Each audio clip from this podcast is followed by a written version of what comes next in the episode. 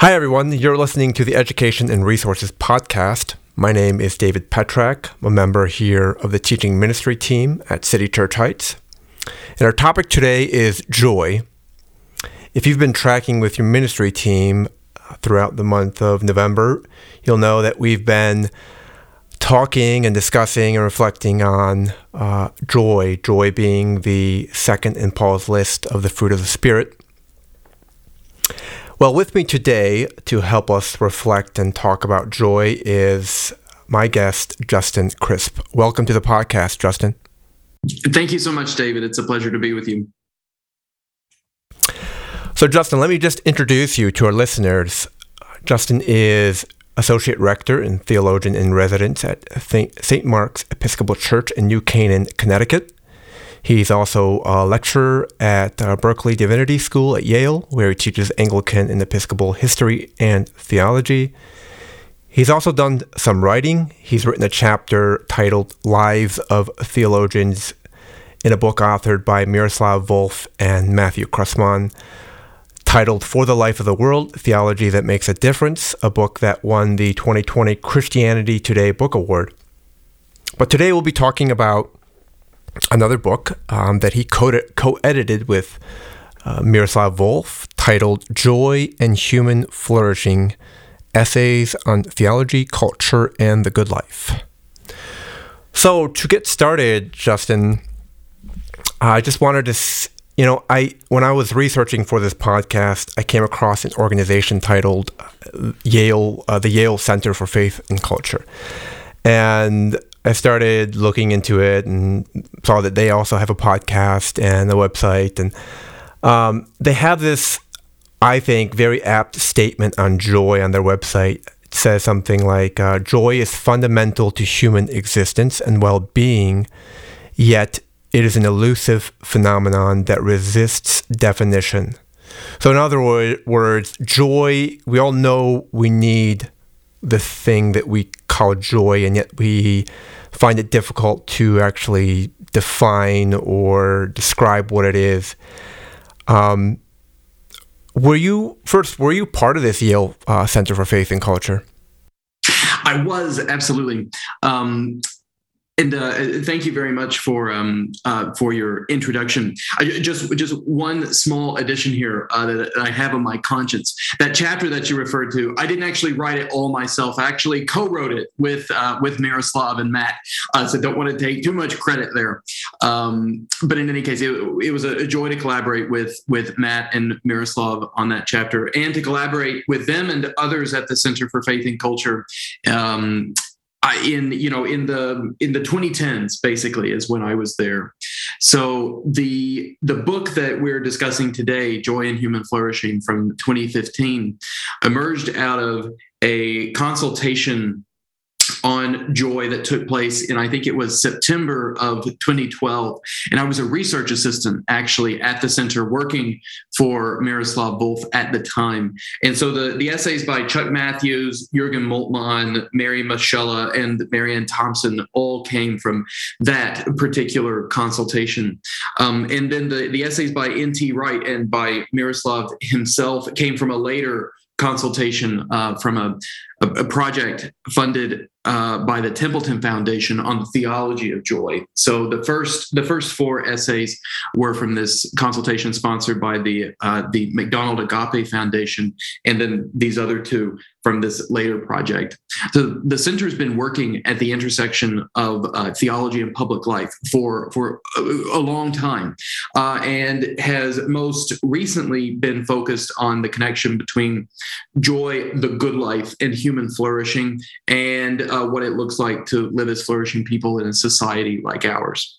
Um, this was work that I was very fortunate to be a part of during my master's and doctoral degrees at Yale.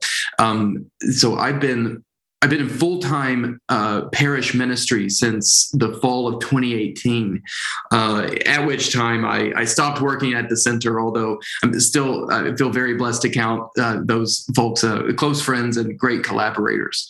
Um, so, really during the, the 2010s that I was really uh, on the ground, as it were, and some of this work was was coming about around me. Uh, I got to participate in it, but it was really it's really the fruit of everyone's reflection. Excellent. Yeah. So, from your experience, uh, what, what would what are a couple of characteristics? You know, if if you were talking to somebody on an elevator about joy, um, or if they saw you with this book in hand, uh, and they asked you what is joy, what are a couple of characteristics of joy you would highlight in your conversation with them? I love this question because it's the kind of thing that happens in, uh, you know, uh, in in ministry all the time, right? Uh, you're you're on a you're on an elevator or you're in the hallway and you get asked um, a question about joy. Um, I think that what I would say is I, I, would riff on something I once heard Miroslav say, which is that um, uh, happiness is like Sprite and joy is like champagne. Um, I can't I can't remember exactly what drink uh, Miroslav compared happiness to, but I, I chose Sprite there. Um, joy has a kind of complexity to it, which happiness doesn't. They're similar, right? Uh, when we think of joy, we kind of assume it's high octane happiness. It's just happiness to the to the nth degree. But really, uh, if if if we were right anyway at the Center for Faith and Culture, um, joy has a pretty complex emotional structure. So Miroslav, in his essay for the book that we co-edited, said that joy joy always has an object of some kind. It's a um, it's always rejoicing about or over something, whether it's uh, the birth of a child or uh, you know an incredibly delicious meal or a new you know a breakthrough in your career or something like that. It's it's a it's always joy is not just in the it's, it's not just joy. Joy is not a freestanding emotion. Joy always has an object to it. And in particular joy perceives that object as a blessing, as unowed, as a gift. So it's not simply that, you know, this meal is really delicious. It's that I somehow feel that the culinary delight of this meal or the fellowship that I'm enjoying around it is not owed to me, that it has a kind of surplus of blessing, that it is a gift, really a gift from God. So joy is an affective response to some part of your life, some part of the world which you experience as a blessing. Uh, and in that way, is both more complex than happiness, just like champagne's more complex than than Sprite. But also, I think uh, you know more.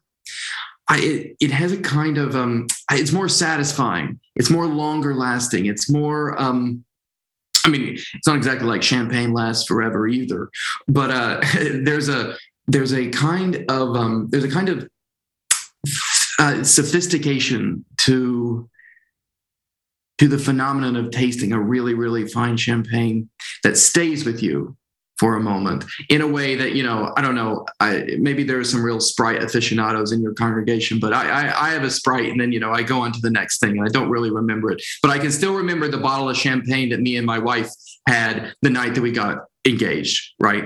Uh, anyway that's i think where i would start. Excellent. Yeah yeah, I'd agree with you. Uh, champagne or any alcohol for that, any good alcohol has that effect uh, on me as well. It, it, it lingers for, for a longer time. Uh, okay, uh, so the next question um, the book is titled Joy and Human Flourishing. So it seems like joy has a connection or relationship here with human flourishing or well being. Uh, so, can you maybe flesh out uh, what that relationship is for us. Yeah. So if if joy has an object and joy experiences that object as a blessing, then you're experiencing the object as a good. So the meal itself has to be good, right? It can't be um uh you know so so like I I I, I once made my wife this recipe that I called balsamic chicken. What it turned out to be was tasteless stuff doused in vinegar. I mean, it was horrible, right? There was no joy involved in the eating of that meal. There was joy in our company. Uh, you know, um, perhaps you'll have to ask her. Uh, but there, there was no joy over the chicken itself. Okay, and so in a in a in a in a much broader, more serious way, joy can be said to have that same kind of relationship to the good life so this was actually a debate that we had um, during the consultation in 2012 out of which the book emerged. Uh, you know, can you feel joy properly over an evil? Can you properly rejoice over an evil? If you are rejoicing over an evil, are you really rejoicing at all? And uh, I, I don't have a lot at stake actually in in that particular in the particulars of that question. You know, does it count as joy if what you're rejoicing over is an evil? Um, there would you know, some people like uh, like Saint Augustine would say, no, you can't actually. If if you're rejoicing over an evil, then well, whatever it is you're experiencing it's not actually joy. Um, some others, unlike Augustine, might say, well, it's joy, but it's just not good joy. It's not right joy, proper joy, etc. I think that's um, it's not just semantics, but it's it's not to the point here. I think the relationship between joy and the good life is joy is what the good life feels like. It's the it, it it's the fact that when our lives are, uh, you know, to, to riff on language which Miroslav coined, um, when life goes well and when life is lived well, life also feels good, which says something, I think, about, about the kind of God whom Christians purport to believe in. Uh, that the, the the living of a good life has a kind of um, has a kind of has a positive uprush of feeling to it. Um, it it's not um, the good life is not like a math. It's not like solving a math problem. Although I, I, know that there are people who experience joy in math problems. That's that's not it. It's not like um, it's not like just adding up two and two and getting four. Instead, the good life, the good life feels good. Uh, the good life has its own um, has its own kind of hedonic reward or a reward of of, of, of pleasure. Um, you know, I think that that's perhaps a place to start anyway. Yeah, yeah. I, I like the point where you where you emphasize that joy um, joy feels good.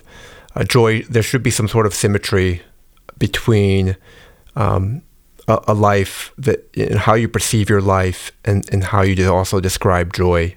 Um, otherwise, uh, you're kind of deceiving your own self, I guess, when you're describing joy.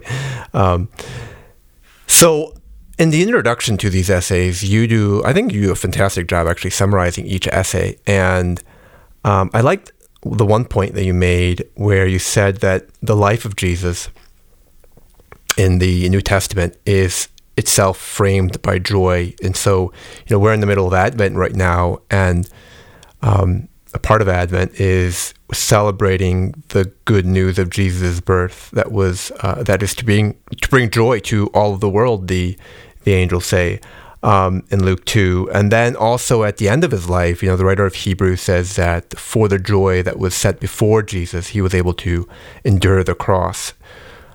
So we find joy both at the beginning and end of the life of uh, of our Lord Jesus. How should this then impact the way we think about Jesus? Oh, wow. Uh, David, that's a really great question. Because I have to say, um, I've been spending some time in the Gospel of Mark. Um, you know, so the, so the Episcopal Church uh, follows the Revised Common Lectionary, and so in the three-year cycle, uh, you know, one year is Mark, one year is Matthew, the other one's Luke. Uh, we're just beginning the year of Luke. We just finished the year of Mark, and then they they they sprinkle the Gospel of John in in all three. Um, and I, I, love the Gospel of Mark. I love all of the Gospels. John is my favorite. Um, whatever that tells you about me, it's like a personality quiz for uh, for Christians. And which Gospel is your favorite? John's my favorite, but um, it's not that I mind the others. But I have to say, uh, in none of them does Jesus seem to be an incredibly fun guy to be around. Um, maybe that's a yeah. maybe that's a surprising thing to hear a priest say. Um, you know, some exceptions to that would be, you know, like the wedding at Cana, which is, I have to say, it's one of my favorite stories. I mean, you know, it's like you're at the wedding reception and, uh, you know, and, and and the party's about to end, and Jesus is like, "Nope, don't end the party. Let's go." Now he does seem to, you know, he has to do it at his mother's behest, right? He kind of has to be talked into it, at least, you know, in the way we we receive the story. But in any case, I'm I'm pleased that Jesus kept the party going. But other than, you know, other than a couple of those exceptions, Jesus can sound like an awfully dour guy. Uh, you know, it's um, ah, you know, oh, I turn the other cheek, this, give up your coat, that. I'm going to come on clouds with power and great glory. There's going to be a lot of earthquakes and so on and so forth. Um, he doesn't exactly tell any jokes, right? Um, my uncle has a um, my uncle is a is a music minister in a Southern Baptist church, and he's a, he's a man of great of great holiness and insight. And my uncle John has a has a has a print, which is his favorite. Uh, I think it's either hanging in his house or it's in his office at church. I, I can't remember. And it's Jesus laughing, and I love it. Uh, and I, I I just love it because you don't get like you know um, and here jesus laughed and here jesus guffawed in like you know luke chapter 12 or something like that and yet one does have to think that if in christ the entirety of the human experience was experienced by the second person of the trinity the word the son then surely things like laughter and mirth and that kind of thing would also have to be experienced but you know when i when i talk that way I tend to think that what I'm wanting is for Jesus to be happy like I am. And I do think Jesus was happy from time to time. Perhaps the gospel writers don't make a big deal of it, but you know, whatever. I'm sure there was plenty that Jesus did and said that didn't make it, didn't make the cut, as it were. It didn't seem relevant to the task. Um, joy is a different matter. It's not just mirth, right? Joy would be something which characterizes Jesus's life from beginning to end, so far as we always have the capacity of rejoicing in our relationship with God. And this is something which um, Marianne Thompson, N.T. Wright, Jurgen Moltmann, Miroslav uh, Mary Michelle and Chuck Mathewes all made a big deal of in their essays. I think particularly Thompson and Wright. Um, even when we're in situations of exigent suffering, stress, strain, even physical incapacitation and torture, we have the ability, the capacity to rejoice in our enduring relationship with our God. And that is that is, I think, something that we see in the life of Jesus. Um, now, what it means for Jesus to be able to rejoice at the same time as he's saying, My God, my God, why have you forsaken me? I'm not quite sure about that. Uh, you know, it depends on how you understand that saying in Mark and Matthew. Um, when Jesus is, uh, you know, as, as, you and your your uh, everyone listening to this podcast well knows, um, you know, in the crucifixion scene, Jesus is, is about to die, and it says, um, "Eli Eli lama sabachthani," quoting from the Psalms. Um, depends on what what how you understand that particular um, that particular happening. Um, I tend to think that somehow mysteriously Jesus's human consciousness of uh, his relationship to the one he calls Father as the divine Son is somehow occluded. It's like the clouds kind of kind of intervene between his human consciousness and and the the the son you know in this metaphor the son would be the father or something like that. Um, and so perhaps jesus is not rejoicing at all there because that's the one point in his life where his human experience of his relationship with god you know qua just being god just being god the son is somehow interrupted. But everything else anyway and perhaps even in that moment in some way i'm just you know too dense to understand. Perhaps jesus is actually feeling joy too. You know uh, jesus he's feeling joy in the garden of gethsemane uh, you know where he's struggling and according to one of the gospels sweating blood you know over what is about to happen to him. Um, the thing that i love most about our faith is that it is a religion for real life because it is capable of taking on real life. And the command, uh, the injunction by St. Paul to rejoice always, is not the invitation to like follow your bliss. It's instead to follow Jesus and the promise that God will always be with you. And the truth that when God is with you, God gives you what you need, including the joy that you need to trudge on. This is a, you know, um, this is the stuff which resilience and perseverance are made of um, not the uh, not the avoidance of crosses, but rather you know the the the the, the strength to bear them, including the joy to bear them. Yeah. That's good. Um, yeah, that's hard to think about how Jesus was able to still experience God's presence during those moments of um, utter hopelessness, you could say almost, um, at the in the garden and then at the cross. And Jürgen Moltmann, I love that name by the way. Yeah. he he starts starts the essays in this book off, and he wrote a theology of joy some 50 years ago. Mm-hmm. Um, maybe one of the one of the only theologians who's really given joy that uh, primacy of place. And you know, the, he talks about then he was more interested in uh, being able to rejoice in a strange land, almost. Mm-hmm. Um, picking up all the, the psalmist there, and in this particular essay, he's focused on uh, rejoicing in God's presence, um, in the broad place of God's presence, as he puts it. Um, another thing he mentions is that Christianity is a unique religion of joy, and at the same time, you know, he, he says that the primary symbol of Christianity is the cross, and the cross is an instrument of suffering, of pain, of you know everything that represents uh, unjoy. And so, how does this seeming contradiction between Christianity being a religion of joy and its symbol being the cross, how does these how do these two go together, and what what does this tell us about joy? Yeah, that's really good. I think that um, So I'm tempted to say that you know the cross christianity being a religion of the cross and christianity being a religion of joy are ju- it's just a contradiction. And you hope it's a productive contradiction but it's just a contradiction. It's just like you know nah, the cross and the resurrection they're just contradictions. One of them has to cancel it out. In the end i think the resurrection cancels out the cross etc blah blah blah. Um, but I, I, think that's just a temptation. What I what I actually would want to do is to wrestle with how the cross and the resurrection are of a piece with one another, and how Christianity being a religion of the cross and a religion of joy are of a piece with one another. I think there's something about um, the clear-eyed orientation to the evils of suffering, which is inherent to Christian faith, that disposes it actually to attend to joy rather than happiness as its kind of affective or emotional crown.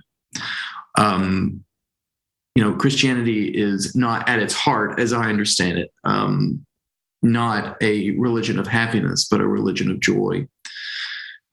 Happiness, as I've been thinking about it, um, you know, I think happiness probably also has um, happy happiness also feels good. Happiness also has an object, right? You're happy that something happened. Um, although, you know, perhaps there are forms of elation that are just like, you know, you just feel elated. I don't, know. I'm, I'm open to that too. Um, but ha- all that really seems to be required for happiness is that things are going your way right?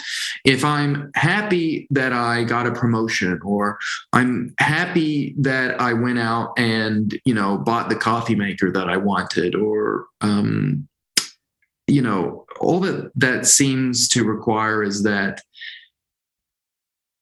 um, my will and my world are in sync with one another.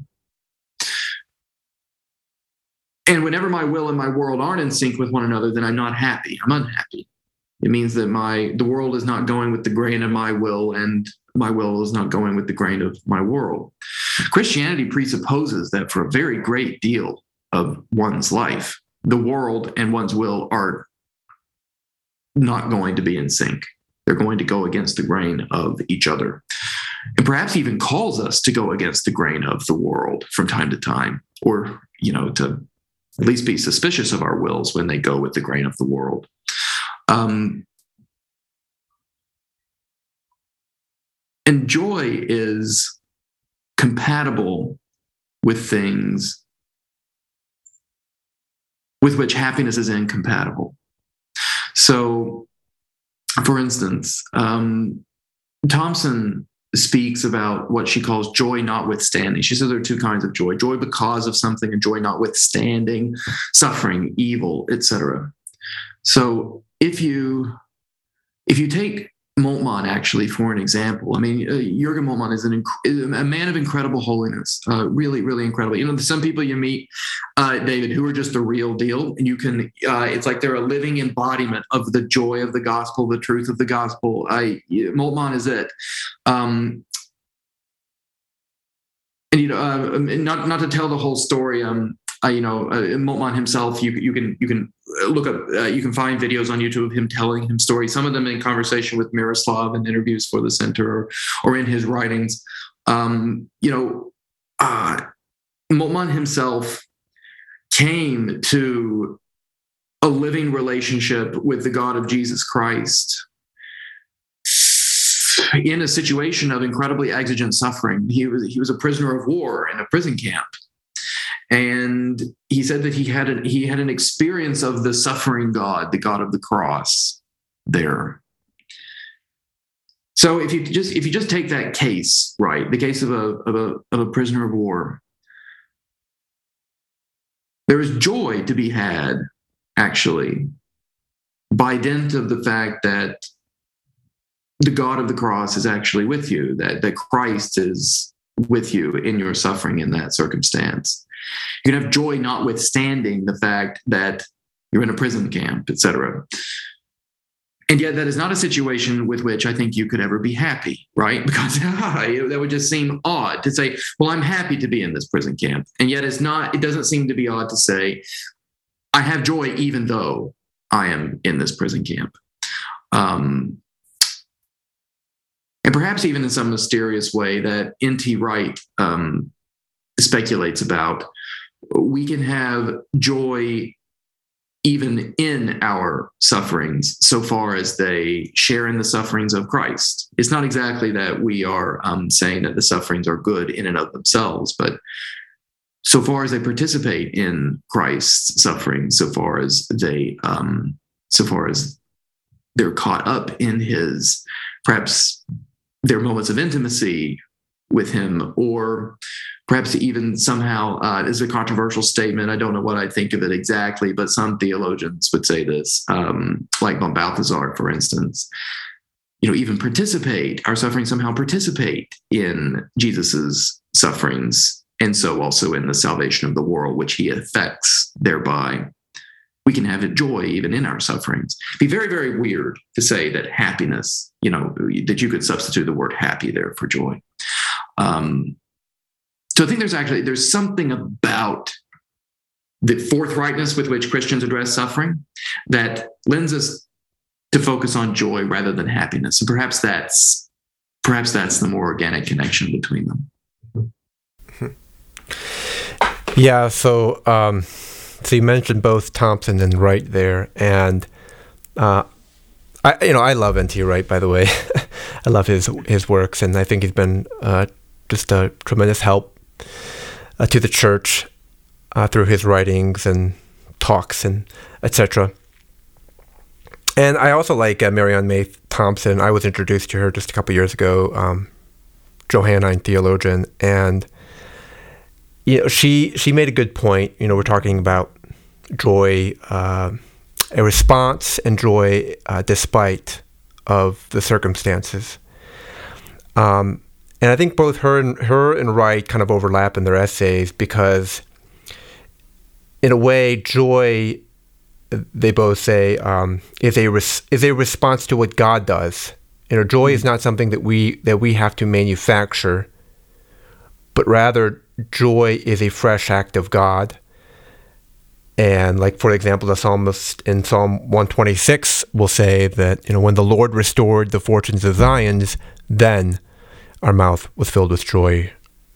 Um, so, in that sense, joy is both a response to what God does, and yet joy, because of what God has already done, is able to endure through uh, circumstances to sort of resist its its very definition almost.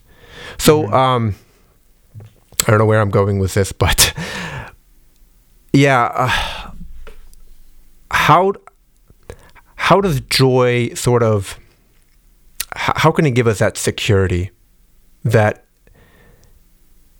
that despite the external circumstances uh, that may that may resist against um, what we're thinking and feeling, how does joy remain grounded, if you will?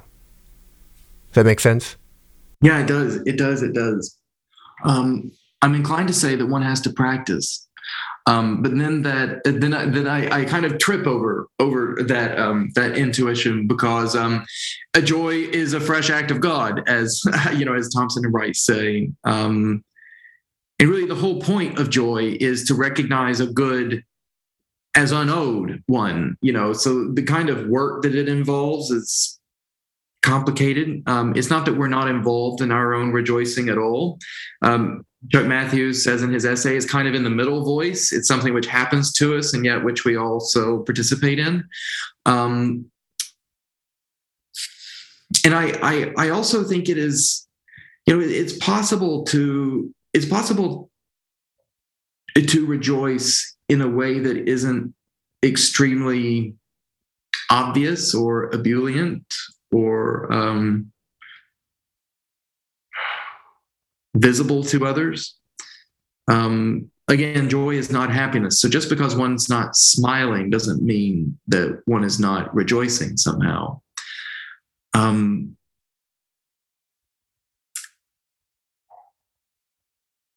if I was so let's say we're let's say we're not on a podcast we're not we're not talking about theology we're we're um uh we're we're doing um I don't mean to draw such a hard distinction between talking about theology and doing theology. What I'm really after is, you know, if you were if you were sitting in my office and you were, you know, you were asking me how, how can I feel more joy in my day-to-day life? I'm joyless. I need it and I want it and I don't know how to get it. I would ask you to ask God for it.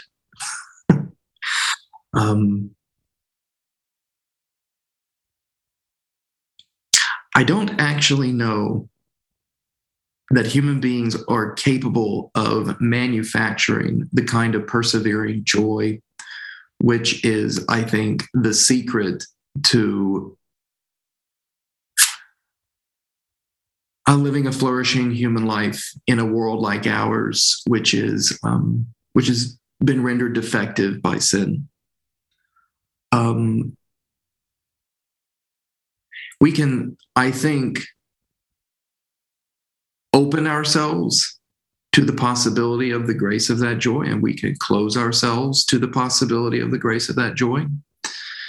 But we cannot we can't magic it by fiat of our wills. I think we can ask for it. Um, and i think that the kind of joy that we experience in our spiritual lives is variable depending on where we are in our spiritual lives. I mean, I'm uh, since working on this project, um, I became I became um, more familiar with and more devoted to the writings of the 16th century Carmelites, Teresa of Avila and John of the Cross. And you know these are these are two theologians who say there's a great deal of unhappiness perhaps as i defined it before. Um, a great deal of unhappiness which is um, part and parcel of the spiritual life at certain stages. You know moments like um, what john calls the dark night of the soul or moments when um, one no longer feels the presence of god and john always counsels that um, the truth is that God is actually quite close to you in those moments when you think God is not there. That it's actually those moments where you experience the abandonment of one of yourself by God, that you are in some ways most close to Him. Um, because you're having some kind of a you're you're you're sharing somehow in the mystery of the cross. Um, so that that in that in and of itself um, that recognition, that counsel that John consistently gives to say, like, you're actually okay, right? I mean, when you're in a dark night, I mean, gosh, it's just miserable. Uh, you know, your prayer doesn't work. You're, you know, you uh, it doesn't feel good. Every the Bible is dry as dust. It may even be painful for you. You know, uh, you might have such a longing for God and for the closeness with God that you once experienced that you know it, it, it's physically painful to you. And so, you know, John's counsel to remember you're actually okay. What's going on here is that God is very, very, very, very, very, very close to you. You're still in communion with God. God is still there. Just don't trust your feelings. right? And feelings are different than joy. Joy is not just a feeling. Joy is at least an emotion, perhaps even a kind of spiritual disposition, if you if you will. Um, I think that just recognizing that God is still there can actually be the seed of joy in a moment, not just of physical or psychological or emotional suffering, but even spiritual suffering, which is what John is talking about there. Um, I find that when I am in those places, to be reminded by somebody whom I trust that God is actually still at work in my life, that God has not actually abandoned me, that what I am undergoing is in some ways a moment of profound intimacy with God, I all of a sudden feel lighter. And I think the lightness of it is joy. Even if it's not, it's not that I start smiling. It's not that my prayer immediately becomes satisfying again. It's just that I don't feel. It's like it's it's it's, it's like chains have been chains that I've been wearing around my heart are just unlocked and they fall away. Yeah, that's that's so good. Um, yeah, it's it's a mystery. Um, I think uh, at the end of the day, I think there is a lot of things that we have to re- resign to mystery, and uh, it almost seemed with N.T. Wright that he said that you know, riffing off of Romans five through eight, one's sufferings are almost a signpost or indicator that that you're actually on the right path. Like you're you're you're actually experiencing the birth pains of new creation, maybe. Um, and yeah, it, it's it's it's incredibly hard, but the assurance, I guess, of the resurrection and uh, what lies on the other side, um, I think, is tr- uh, just tremendously encouraging and needed in those situations. Uh, one important characteristic of joy which I actually discovered in reading this book, was that joy has political and social ramifications.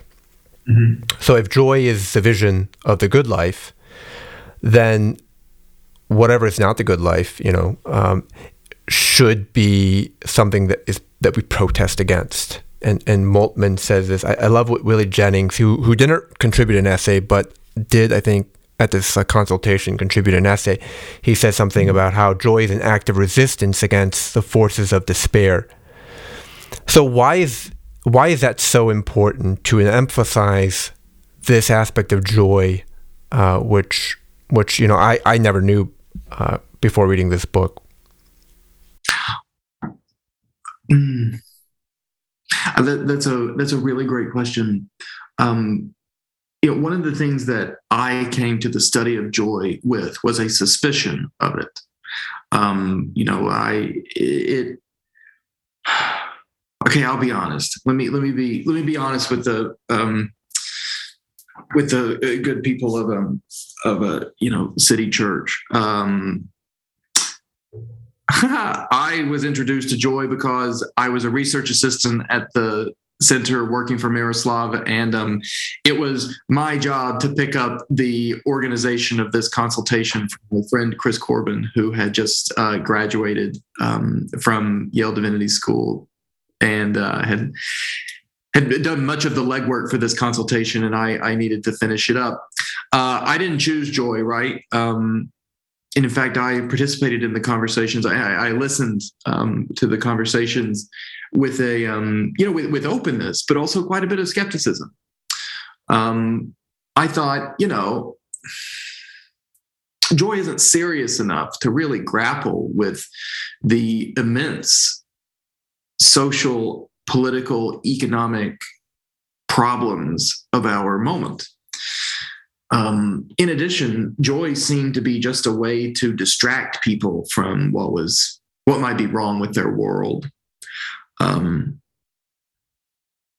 rather than inspiring them to resist whatever is wrong with their world. I didn't want it to be an opiate um, in the you know in the in the sense that um, uh, Karl Marx uses that term. Um, this is crucial to Marx's critique of religion. Um, I didn't want it to be something which distracted people from real life. And the conclusion that I came to was that, um, you know, through that joy is actually not an escape from real life. Joy is entrance into real life. It is entrance into deeper, truer life. Joy has a kind of um, it's oriented to the magnetic pole of the good, as it were, and it's kind of like a compass. What one truly and deeply rejoices over, one's rejoicing over as good. And one prays that one is rejoicing over actual good. Um, and that, you know, the fact that you're rejoicing over X, but not rejoicing over Y, you just cannot bring yourself to rejoice over Y, is a kind of symptom of the fact that Y is disordered in some way, incongruous with God's ideals um, and will. And in addition, you can rejoice still notwithstanding why, notwithstanding whatever's incongruous in our world with God's will, um, in the ways that we've just been describing. You know, it, it doesn't matter if what you're talking about is uh, is disease or oppression. The same could be true of each, which is that you have you have a um, you have a capacity for rejoicing in the vital relationship you have with your God and Father through Jesus Christ, which endures throughout any worldly circumstances, come what may. Um, so that can sustain and fund, actually, can give you the energy that you need to be about resisting whatever it is that is keeping you or your world, your community from life whether it's political or otherwise. Um, so it's both a kind of joy is both a kind of um, a kind of uh, discernment mechanism for the good, a way of testing the spirits, as it were, um, and also gives you gives you a storehouse of perseverance that can actually get you from A to B in the struggle for good, truth, and beauty in a world which is very often ugly, false, and evil. Um, yeah, I think I think that's what I would say at this at this stage in my um at this stage in in in my life. Um, I'll say that as a priest, um, you know, my heart goes out to you and to to to to all the members of your congregation and, and to the, the, the people whom you serve um, because we have all been through a very great trial. We're still undergoing a great, very great trial. I, I do not know anybody in any walk of life whose life has not been touched in an incredibly powerful and painful way by the pandemic. And as we all collectively continue to bear this cross, um, I suspect that joy is not a distraction. It's not a way to just numb us to the suffering of the pandemic in all its manifestations. It's actually, it could actually be very key to helping us um, sort out the good from the bad and also to helping us to persevere through it. Hmm. It's well said. Okay, so uh, switching gears, I know we're already coming up in 45 minutes here. So I want to just go through a couple more questions. And uh, Charles Mathewes, whose essay you probably need a dictionary uh, just to understand, but yeah, he, he he mentions this wonderful statement. Uh, he says that churches, which we are, churches are a matter of preparing humans for the joy that is our eschatological destiny. So essentially, our future glory, um, which is our eschatological destiny, um, is somehow worked out here in uh, in the church. The church is the very training grounds, the the the stage where we can cultivate joy. So maybe, what in your experience are some some tips or you know whatever practical um, suggestions that you have for how our church can cultivate joy? Uh, that's a, that's a that's a really good question. Also, I love I love the fact that um uh, you said you need a dictionary to read um to read Chuck Mathewes' essay. I yeah, yes absolutely. Chuck's an incredibly uh, incredibly brilliant man, um and and also uh, a, a man of great holiness and devotion. Um, and I have to say, a man of great joy. Uh, Chuck is tons and tons and tons of fun. I mean, he's just he's just um, he, he's he, he's a joy to be around. You know, there are some people whose joy is infectious. Uh, Chuck is one of them. Um, so anyway, uh, you know, my mind has changed about this over the years. Actually, um, how churches can train people in joy. Um, you know, I I would like to say, okay, I'm not going to say that. I'm going to start all over. My mind has changed. I used to think that what churches did was somewhat like choreographing a life. So, in liturgy and worship, in the liturgical calendar, in rituals of baptism and Eucharist, we went through particular ritual acts and actions which cultivated in us kinds of virtuous dispositions and ways of being with each other, which were also true outside worship, outside the church, outside liturgy. Um, so, for example, you know, um, the Eucharist, uh, the Eucharist, um, in the Eucharist, we break and share in the bread and the wine and there's something about you know the giving and receiving of the bread and the wine that trains us in habits of giving and receiving which then you know make us want to give and receive more joyfully and generously in the rest of the world. And that's how the you know that's how like you know the the politics of the eucharist spill over into the policy in, into the politics of the market something like that. And and i have to say i yeah maybe maybe. Um, I think that the power of the church is that God shows up on the regular.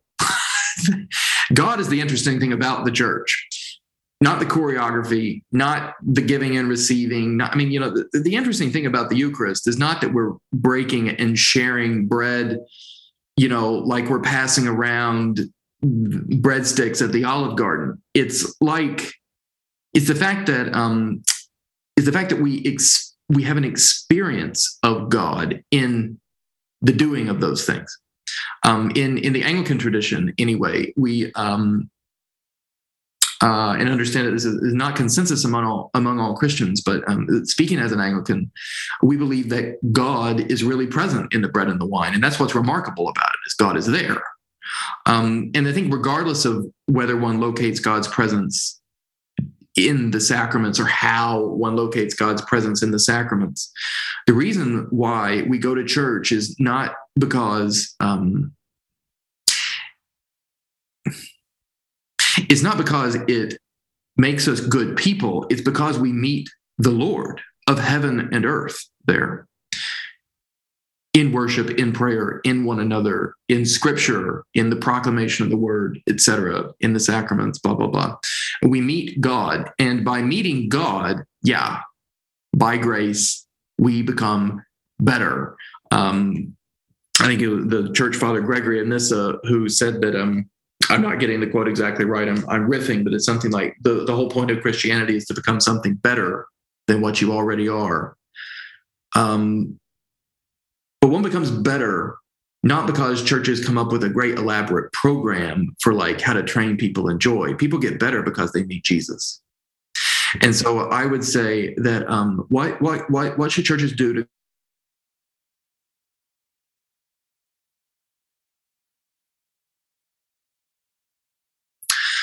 the proclamation of the word and the celebration of the sacraments and gathering around gathering around those things such that when two or more are gathered the lord is present.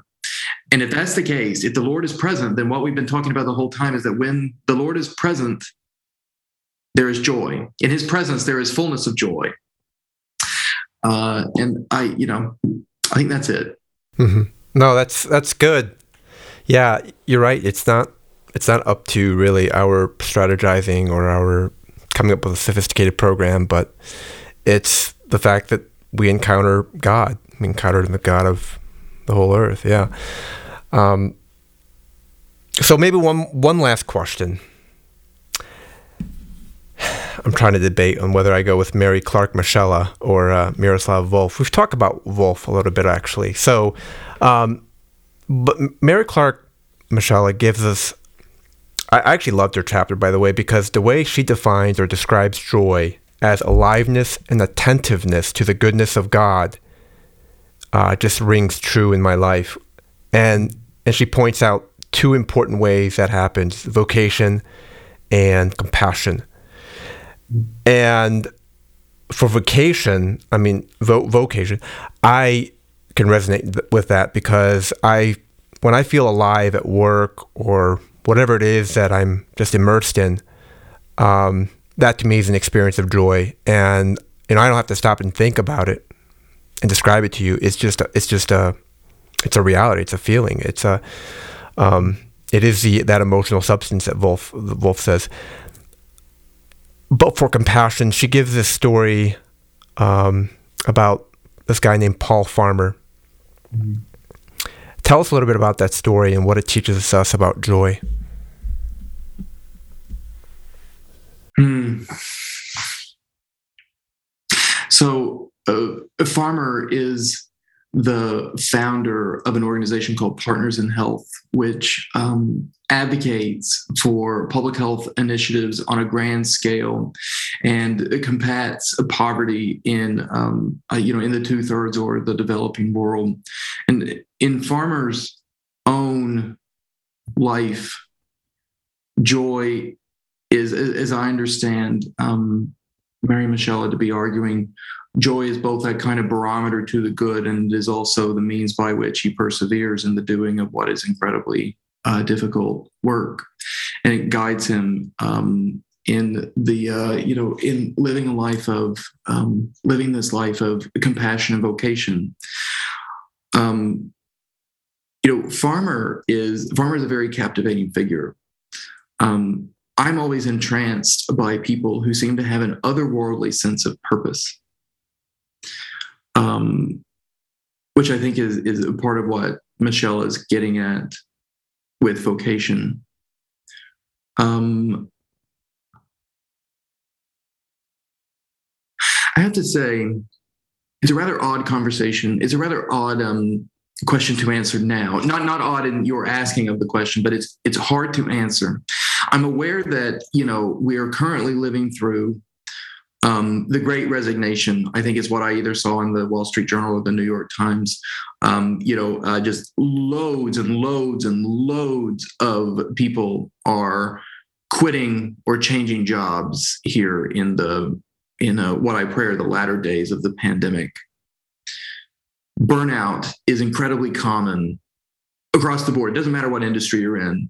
I mean, you know, in, in my own congregation here in a in the New York City suburbs, um, the, the, same thing is holding true. Um, you know, I, I, I don't I don't exactly have loads of people lining up in my office saying that you know they've quit their job and they're moving to something else. But I do have plenty of people who are saying my job is dry, my job is a desert, my job is.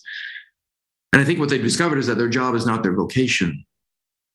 Um, and vocation is not always lived out through one's job. That is that is true. Vocation is not the same thing as a job.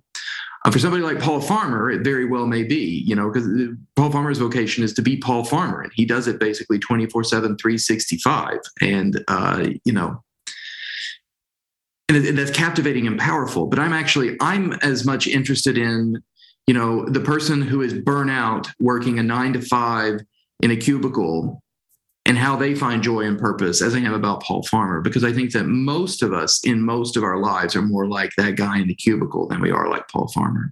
And I would include myself there, you know, being a priest or being a pastor. Sure, you can ask your own pastors. It can also be a desert, it can also be brutal. Um, and here, you know, it, it's hard to know exactly what to say it's hard to know exactly what to say without knowing the particulars of the lives of who's whoever it is that's listening to this podcast. Um, except to say what I, I believe to be true of every human being, which is that um, I believe that whoever it is that's listening here, that God, um, you know, just for, for me to speak directly to you, I'm going to pretend I'm not looking at David here on the Zoom screen. Uh, God loves you. And God's will for your life is that it would be full. God did not create you to be miserable. God created you for joy. And whatever difficulty, whatever misery currently afflicts your life, whether it's a crisis of vocational discernment or some kind of physical or mental illness or financial burden or stress,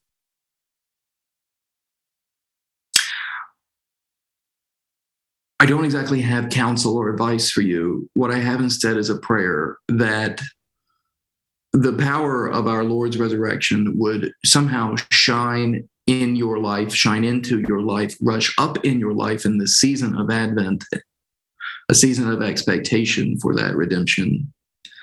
Um, and that by the power of that resurrection, you might find more joy. Whether that joy comes in the shape of a new job or the same old job with you know made bearable or the same old job made newly meaningful? Or in perseverance or healing through disease? Or perseverance or remedy through financial strain? Or what have you? Um, the catastrophes of human life are many and the goodness of god is infinite. Um, and there is great joy in that and, and joy to be joy to be had. Um, so if you're not Paul Farmer, don't sweat it. It'll be all right. um, you know, uh, like John of the Cross says to people who are um, who are in the dark night of the soul, you are profoundly okay. Um, I want, you know, maybe this is a good place to end. Um, I once heard a paper by um, by an Anglican theologian named Graham Ward in response to some of the work that the center was doing um, around human flourishing, and um, I'm I'm going to do a very very um, unfair job of summarizing Graham Ward's incredibly um, erudite and sophisticated paper. But basically, what he said and what I took away was he said, I am these days as much interested in what helps people to get by as I am what helps people to flourish. And he said that that came from his experience of pastoral ministry as a priest in the Church of England. And I have to say that's where I am too. Um, and so, you know, wherever it is that we might be, um, perfect may or may not actually be on the vocational or the life menu. Um, and joy joy can be um, a fund for merciful perseverance as much as it is for like living your best life now. Mm-hmm. Mm-hmm. Mm-hmm. Well, thank you so much, Justin. I, I do think that's uh, just a wonderful word of encouragement uh, to end this podcast. And thank you for accepting the invitation to talk about joy. And uh, I'm sure that all of our listeners will be greatly helped by a conversation. And so, um, yeah, wish you the best and um, God bless. Thank you so much, David. I wish you and, and all your people a happy and blessed Advent. Uh, please know my prayers for you, and and please please pray pray for me and the people whom I serve here at St. Mark's. And we will. Thank you. Yes, thank you for reminding me, Justin. Well, take care and God bless.